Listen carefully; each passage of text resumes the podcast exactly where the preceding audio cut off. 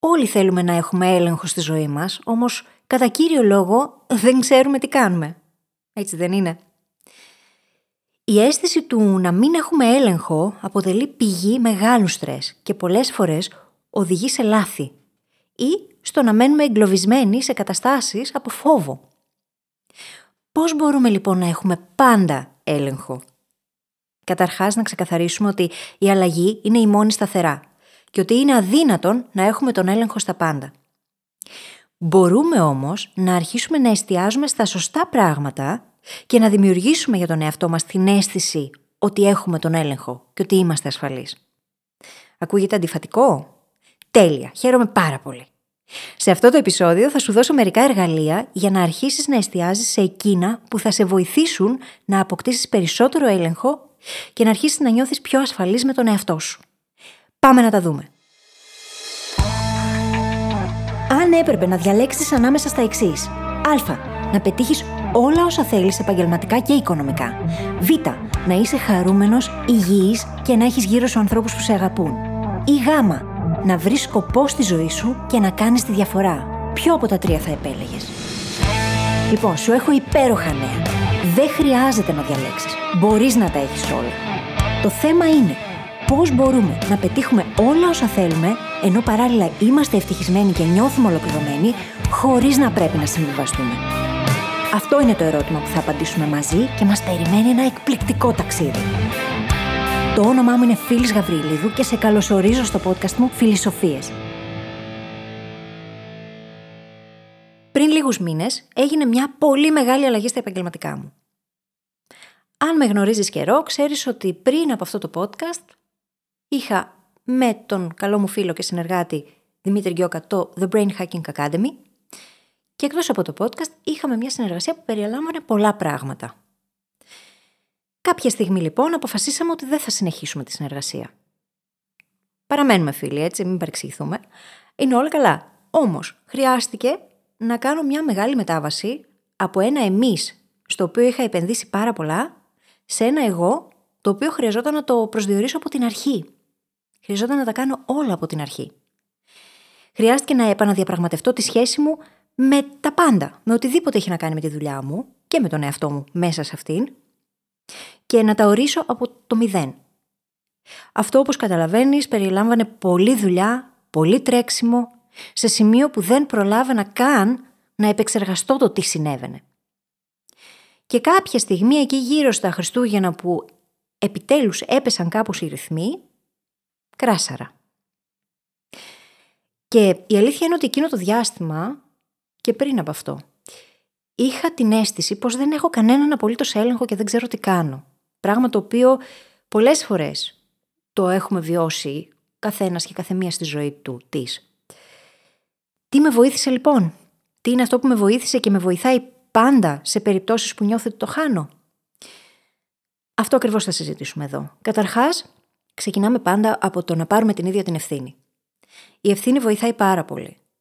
Όμως, επειδή η ευθύνη είναι μία έννοια που έχει διφορούμενη σημασία στο μυαλό μας, χρειάζεται να δώσουμε έναν ορισμό ο οποίος να είναι κοινός και κατανοητός για όλους μας. Ποια ευθύνη και για ποια πράγματα. Πρώτα απ' όλα να διαχωρίσουμε την ευθύνη από το φταίξιμο. Είναι άλλο το αναλαμβάνω την ευθύνη για όσα συμβαίνουν για τη ζωή μου και για όσα επιλέγω να κάνω, και άλλο να κατηγορώ τον εαυτό μου ότι φταίω για όσα συνέβησαν. Είναι πολύ λεπτή η γραμμή και χρειάζεται να την έχουμε πάντα ξεκάθαρη στο μυαλό μας. Και επειδή ακριβώς πάρα πολλοί από εμάς μπερδεύουμε την ευθύνη με το φταίξιμο, υπάρχει λάθος τρόπος για να πάρεις την ευθύνη. Και αυτός ο λάθος τρόπος περιλαμβάνει πολύ αυτομαστίγωμα και πολύ κατηγορία απέναντι στον εαυτό μας. Δεν το θέλουμε αυτό. Το θέμα είναι να πάρουμε την ευθύνη για το πού εστιάζουμε και για εκείνα τα πράγματα τα οποία βρίσκονται στον πραγματικό μας έλεγχο και μπορούμε να τα επηρεάσουμε. Το που εστιάζουμε λοιπόν είναι πάρα πολύ σημαντικό και αν θυμάσαι το ξανασυζητήσαμε πριν από δύο εβδομάδες. Δύο επεισόδια πριν. Χρειάζεται να εστιάσουμε σε εκείνα που μπορούμε να ελέγξουμε. Και με αυτό ερχόμαστε σε ένα νοητικό μοντέλο το οποίο είναι ένα από τα αγαπημένα μου Και μου αρέσει πάρα πολύ να το συζητάω και να το εξηγώ, γιατί είναι αυτό που βοηθάει και μένα πάρα πολύ στη δουλειά μου, στη ζωή μου, σε οτιδήποτε και αν κάνω και έχει βοηθήσει και δεκάδες από τους μαθητές μου να μπορέσουν να κάνουν την αλλαγή την οποία επιθυμούσαν. Αυτό το νοητικό μοντέλο είναι εκείνο της ζώνης ελέγχου, της ζώνης επιρροής και της ζώνης παρατήρησης. Και τι σημαίνει τώρα αυτό; Σου είπα ότι βοηθάει πάρα πολύ να εστιάζει σε όσα μπορείς να κάνεις, σε όσα έχεις και σε όσα μπορείς να επηρεάσεις. Φαντάσου λοιπόν τη ζώνη ελέγχου, τη ζώνη επιρροής και τη ζώνη παρατήρησης ως τρεις ομόκεντρους κύκλους.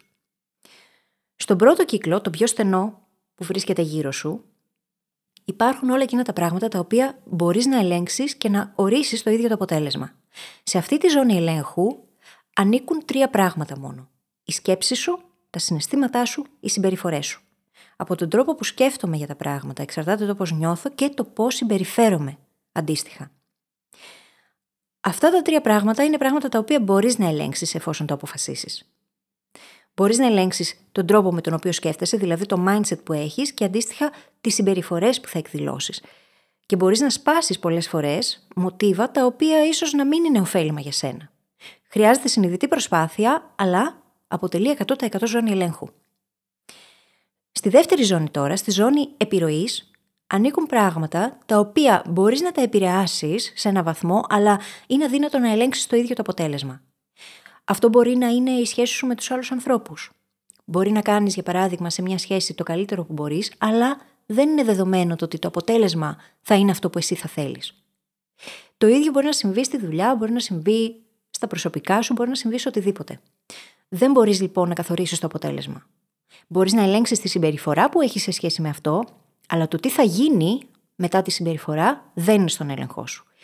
Και σε έναν ομόκεντρο κύκλο ακόμα πιο μεγάλο έχουμε τη ζώνη παρατήρησης. Εκεί πλέον ανήκουν όλα τα πράγματα τα οποία μπορούμε να παρατηρήσουμε, αλλά είναι αδύνατο να επηρεάσουμε με οποιονδήποτε τρόπο. Ένα τέτοιο παράδειγμα είναι ο καιρός. Μπορείς να παρατηρήσεις τον καιρό, αλλά σίγουρα δεν μπορείς να τον ελέγξεις. Εκτός αν είσαι σαμάνος. Ή ακόμα και σε αυτή την περίπτωση. Δεν ξέρω. Anyway, μπορείς λοιπόν να παρατηρήσεις Όμως, εκείνο που μπορείς να ελέγξεις στην περίπτωση του καιρού είναι η συμπεριφορά που θα έχεις. Το πώς θα σκεφτείς και το πώς θα αισθανθείς. Μπορείς, για παράδειγμα, να ξυπνήσεις το πρωί και να κοιτάξεις από το παράθυρο, να δεις ότι βρέχει και να εκνευριστείς και να πεις πω πω χάλια θα πάει η μέρα και να είσαι μέσα στη μουντίλα όλη την ημέρα και στην γκρίνια, ή να επιλέξεις να πεις: Οκ, είναι αυτό που είναι. Τι μπορώ να κάνω εγώ για να έχω την καλύτερη δυνατή εμπειρία; Να φροντίσω να αντιθώ με έναν χι τρόπο, να πάρω ομπρέλα, να μετακινηθώ με το αυτοκίνητο ή να αποφύγω κάποιους δρόμους που ξέρω ότι σίγουρα θα είναι ποτηλιαρισμένοι.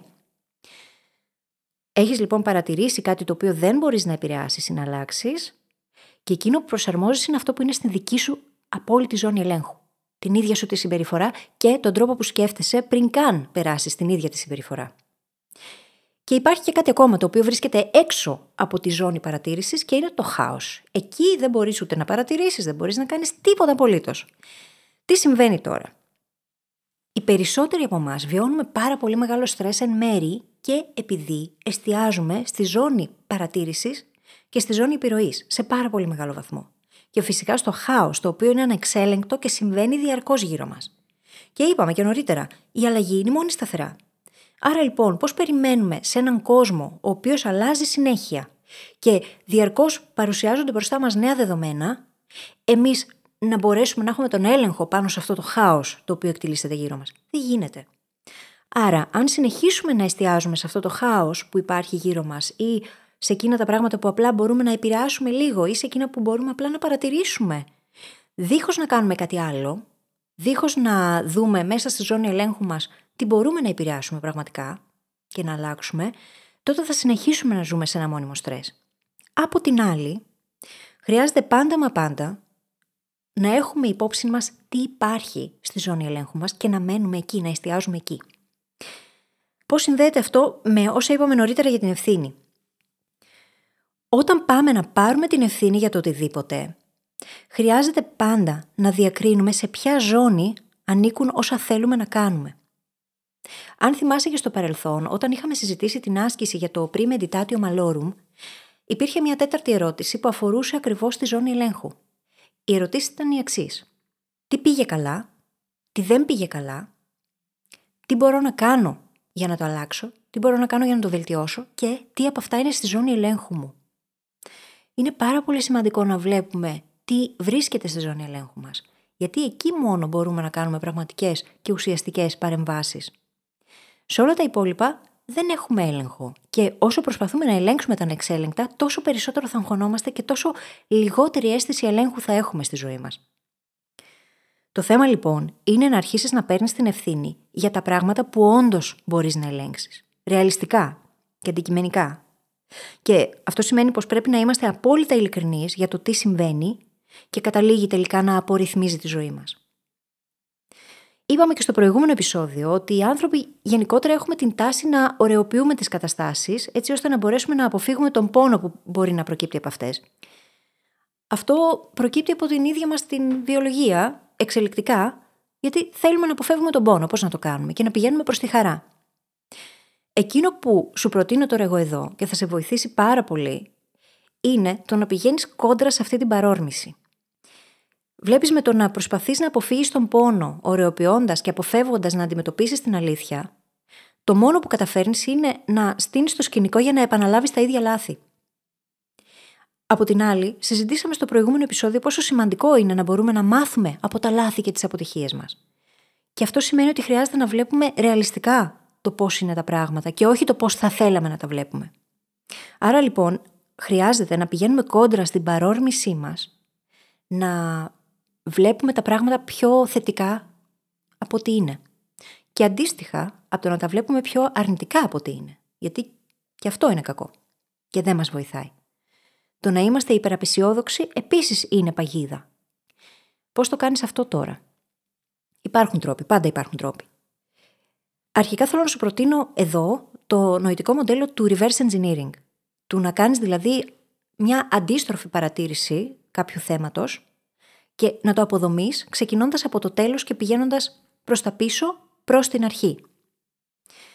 Τι κάνεις λοιπόν; Αποδομείς στην ουσία την κατάσταση, βλέποντας το αποτέλεσμα που θα ήθελες να έχεις ή αυτό που έχεις, παρατηρώντας τα δεδομένα που υπάρχουν ήδη και αρχίζεις να απαντάς στις κλασικές ερωτήσεις πλέον, τι πηγαίνει καλά, τι δεν πηγαίνει καλά, τι μπορώ να βελτιώσω με βάση τα δεδομένα; Και τι από αυτά είναι στον έλεγχό μου; Αυτό σημαίνει ότι πολύ συνειδητά πηγαίνουμε και βλέπουμε ποια είναι τα λάθη ή τα ατοπήματα ή τα πράγματα τα οποία επιδέχονται βελτίωσης, καθώς οι ερωτήσεις οι ίδιες μας βοηθούν να εστιάσουμε εκεί. Και θα σου δώσω και μια ακόμα πάρα πολύ αποτελεσματική ερώτηση. Η ερώτηση αυτή είναι το εξής. Τι χρειάζεται να κάνω σε αυτή την περίπτωση για να αποτύχω; Σου ακούγεται περίεργο; Χαίρομαι. Στην ουσία, όταν κάνεις στο μυαλό σου μια ερώτηση, το μυαλό σου είναι καταδικασμένο να βρει απαντήσεις. Όταν λοιπόν το κάνεις αυτό συνειδητά και λες: Ωραία, τι χρειάζεται να κάνω εγώ για να αποτύχω σε αυτή την περίπτωση, πολύ συνειδητά πας και αποδομείς το πρόβλημα, βλέπεις τι ακριβώς συμβαίνει και έχεις την δυνατότητα πλέον να δεις πιο καθαρά τα πράγματα τα οποία έχουν περισσότερες πιθανότητες να σε σαμποτάρουν. Όταν έχεις αυτή τη βαθύτερη γνώση, έχεις και περισσότερες επιλογές. Μπορείς να κάνεις καλύτερες επιλογές, πολύ πιο σοφές και να καταλήξεις σε άλλα αποτελέσματα τελικά. Σου δίνω αυτές τις ερωτήσεις γιατί είναι σημαντικό το να κάνεις αυτή την αποδόμηση. Είναι σημαντικό να την κάνεις επειδή όσο περισσότερο αποφεύγουμε να μάθουμε από το παρελθόν, να μάθουμε από τις εμπειρίες μας και από τα λάθη ή τις αποτυχίες μας, τόσο στην ουσία επαναλαμβάνουμε τα ίδια και τα ίδια και μοιάζει το παρόν και το μέλλον να καθρεφτίζουν το παρελθόν και δεν το θέλουμε αυτό. Με βάση λοιπόν τις απαντήσεις που θα δώσεις σε όλα αυτά τα ερωτήματα, τα οποία συνιστώ να κάνεις στο χαρτί, γιατί οτιδήποτε γράφεις στο χαρτί έχει τελείως άλλη δύναμη και μπορεί να σε βοηθήσει πολύ διαφορετικά από ότι αν απλά το συζητάς ή το σκέφτεσαι. Αφού λοιπόν κάνεις όλη αυτή την ανάλυση και την καταγραφή, ξεκίνα με μια μικρή δράση.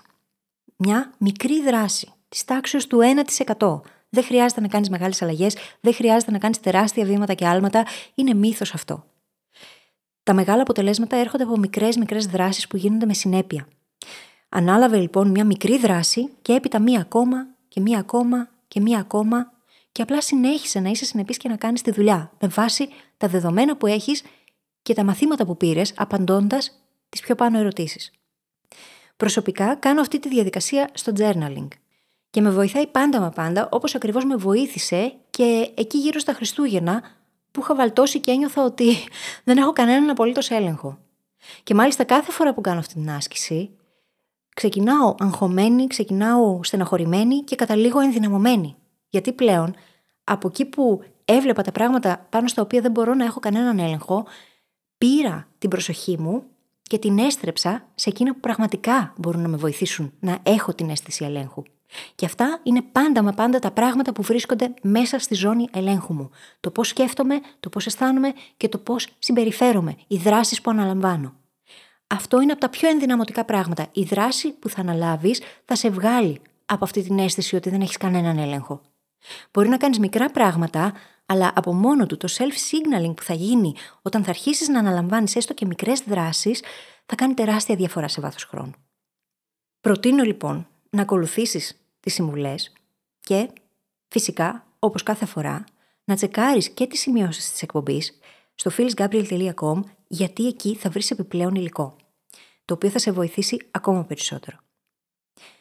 Όμως μην περιμένεις. Δεν χρειάζεται να ακούσεις ή να διαβάσεις όλα εκείνα τα οποία θα σου προτείνω επιπλέον για να ξεκινήσεις.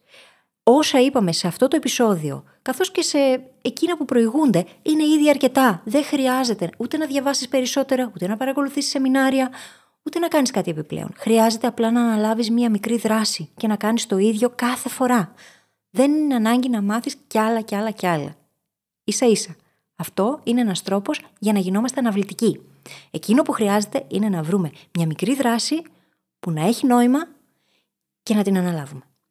Και φυσικά για να περάσεις τη δράση μπορεί να σε βοηθήσει και το community που έχω δημιουργήσει, που έχει ακριβώς αυτόν τον σκοπό και λέγεται Academy Book Club, στο οποίο μελετάμε βιβλία τα οποία αποδεδειγμένα περιλαμβάνουν νοητικά μοντέλα που μας βοηθάνε, δίχως πολλά πολλά, να περάσουμε σε δράση και να δημιουργήσουμε τη ζωή όπως τη θέλουμε. Μπορείς να βρεις το link για να γραφτείς στις σημειώσεις της εκπομπής. Για μένα λοιπόν, άλλαξε τόσο η ψυχολογία μου, όσο και οι δράσεις που άρχισα να αναλαμβάνω με το που ακολούθησα η ίδια τις δικές μου συμβουλές και άρχισα να εστιάζω στη ζώνη ελέγχου μου. Παράλληλα, φυσικά, έκανα και κάτι ακόμα, το οποίο είναι πάντα απαραίτητο και πάντα πρέπει να το τονίζουμε. Έκανα ό,τι χρειαζόταν για να μπορέσω να διαχειριστώ το άγχος που είχα όλη εκείνη την περίοδο. Μην παρεξηγηθούμε λοιπόν και νομίζει ότι σου λέω να καταπιέσεις τα δυσάρεστα συναισθήματα. Ποτέ δεν θα σου πω τέτοιο πράγμα. Πάντα χρειάζεται να βρίσκουμε τον τρόπο να τα διαχειριζόμαστε γιατί είναι και αυτά κομμάτι μας.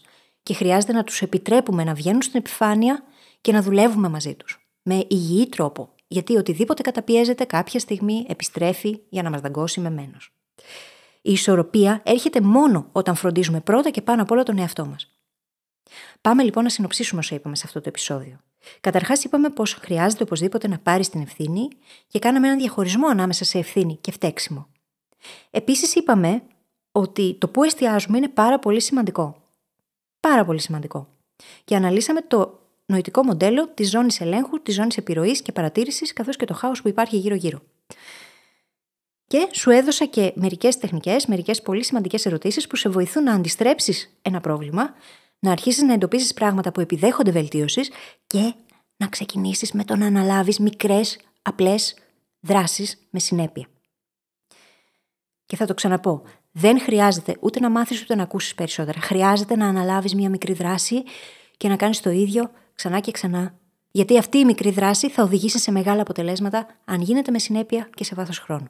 Να θυμάσαι, μπορείς να νιώθεις ασφαλής και ότι έχεις έλεγχο μόνο όταν εστιάζεις σε εκείνα που μπορείς να κάνεις και είναι στη ζώνη ελέγχου σου. Οτιδήποτε έξω από αυτήν είναι χάσιμο χρόνο και απλά σε απορριθμίζει. Χτίσε τη δεξιότητα του να εστιάζεις στη ζώνη ελέγχου σου και να αναλαμβάνεις δράση μέσα από εκεί. Αν το κάνεις, θα δεις πολλά πράγματα να αλλάζουν. Και ναι, είναι και αυτό δεξιότητα. Και κάποιες φορές θα έχει πισωγυρίσματα. Και αυτό είναι OK. Εδώ είμαστε για να τα λέμε, να τα υπενθυμίζουμε ο ένας τον άλλον και να κάνουμε τη δουλειά, να κάνουμε τα επόμενα βήματα. Και κάπου εδώ τελειώσαμε. Μπορείς όπως πάντα να βρεις τις σημειώσεις της εκπομπής στο site μου phyllisgabriel.com. Αν σου άρεσε αυτό το επεισόδιο, μοιράσου το με κάποιον που αγαπάς και βοήθησέ με να βοηθήσω ακόμα περισσότερους ανθρώπους. Μάλιστα αυτό είναι και το καλύτερο κομπλιμέντο που μπορείς να μου κάνεις για τη δουλειά μου. Και μέχρι την επόμενη φορά, θυμήσου. Υπάρχει καλύτερος τρόπος και δεν χρειάζεται να συμβιβαστείς. Είμαστε εδώ για να τον βρούμε μαζί. Ένα τελευταίο πράγμα πριν φύγεις. Θέλω να σε ευχαριστήσω και έμπρακτα που είσαι εδώ και γι' αυτό σου έχω ετοιμάσει ένα δώρο. Δημιούργησα για σένα το The Mindset Hacking Handbook. Έναν οδηγό που σε βοηθάει να εστιάσεις σε εκείνα που πραγματικά μετράνε και να σταματήσεις να νιώθεις χαμένος ή χαμένη στη ζωή. Για να αποκτήσεις το δώρο σου, μπορείς να επισκεφθείς τώρα τη σελίδα phyllisgabriel.com κάθετος MHH. Τα αρχικά δηλαδή του Mindset Hacking Handbook. Καλή συνέχεια και τα λέμε στην άλλη πλευρά.